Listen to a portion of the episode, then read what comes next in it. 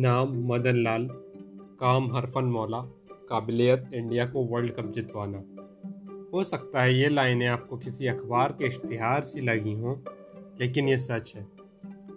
अगर मदन लाल ना होते तो उन्नीस सौ तिरासी का वर्ल्ड कप इंडिया ना आया होता। फाइनल में केवल एक सौ तिरासी रन बनाने वाली टीम इंडिया के सामने वेस्टइंडीज़ के Vivian Richards, Clive Lloyd, Gordon, Greenidge, Desmond, Haynes, Larry Gomes जैसे दिग्गज खड़े थे।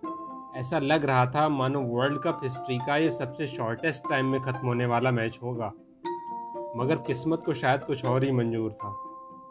पहले बलविंदर सिंह संधू ने ग्रीनीज को जल्दी चलता तो कर दिया, लेकिन क्रीज पर आए विव रिचर्ड्स ने आते ही भारतीय गेंदबाजों की खबर लेनी शुरू कर दी।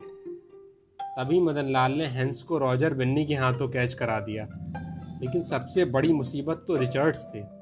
कप्तान कपिल देव की समझ में नहीं आ रहा था कि रिचर्ड्स को कैसे कंट्रोल किया जाए।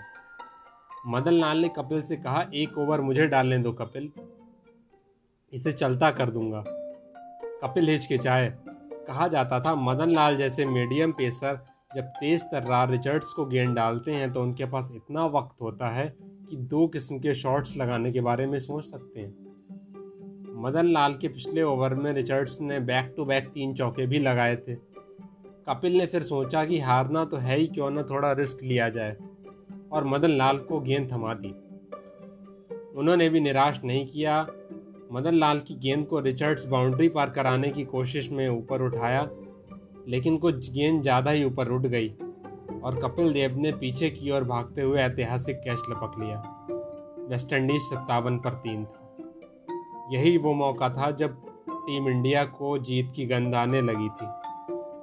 रिचर्ड्स का रिचर्ड्स का जाना था कि मदन लाल पूरे जोश में आ गए। ये जोश कितना ज़्यादा था, इसका अंदाज़ा कुछ यूँ लगाइए कि वेस्ट इंडीज का जब छियासठ रन पे चौथा विकेट गिरा तो उसमें तीन विकेट मदन लाल के थे। आखिरकार इंडिया ने वेस्ट इंडीज को 43 रन से हराकर फाइनल जीत लिया। पूरे वर्ल्ड कप में मोहिंदर, अमरनाथ और कपिल देव के बाद जिस खिलाड़ी के ऑल राउंड परफॉर्मेंस के सबसे ज़्यादा चर्चे हुए, वो मदन लाल ही थे। वर्ल्ड कप में सबसे ज़्यादा विकेट लेने वाले रॉजर बन्नी के बाद सत्रह विकेट लेके मदन लाल दूसरे नंबर पर रहे। सिर्फ़ विकेट लेना ही मदन लाल की महारत नहीं थी, बल्कि फ़ील्ड में उनकी मौजूदगी ही एक जादू जगाती थी।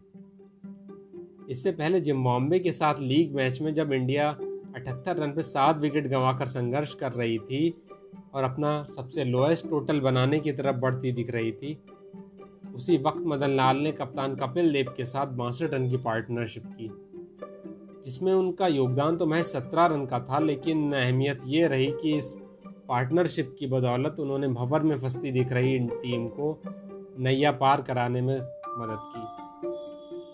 ऐसे कारनामे मदन लाल पहले भी दिखा चुके थे। याद कीजिए, उन्नीस सौ इक्यासी का इंग्लैंड के विरुद्ध खेला गया बम्बई टेस्ट, जिसमें इंडिया एक सौ सत्तावन रन पर आठ आठ विकेट गंवाकर हार की कगार पर खड़ी थी। लेकिन तभी मदन लाल ने पहले कपिल देव के साथ छियालीस रन की और दिलीप दोषी के साथ चौबीस रन की पार्टनरशिप की। यही दिलीप दोषी बाद में एक बेहतरीन कमेंटेटर के तौर पे जाने गए। ये पार्टनरशिप देखने में तो छोटी थी, मगर रिज़ल्ट के लिहाज से बेहद अहम साबित हुई। भारत ने ये लो स्कोरिंग टेस्ट मैच एक सौ अड़तीस रन से जीता।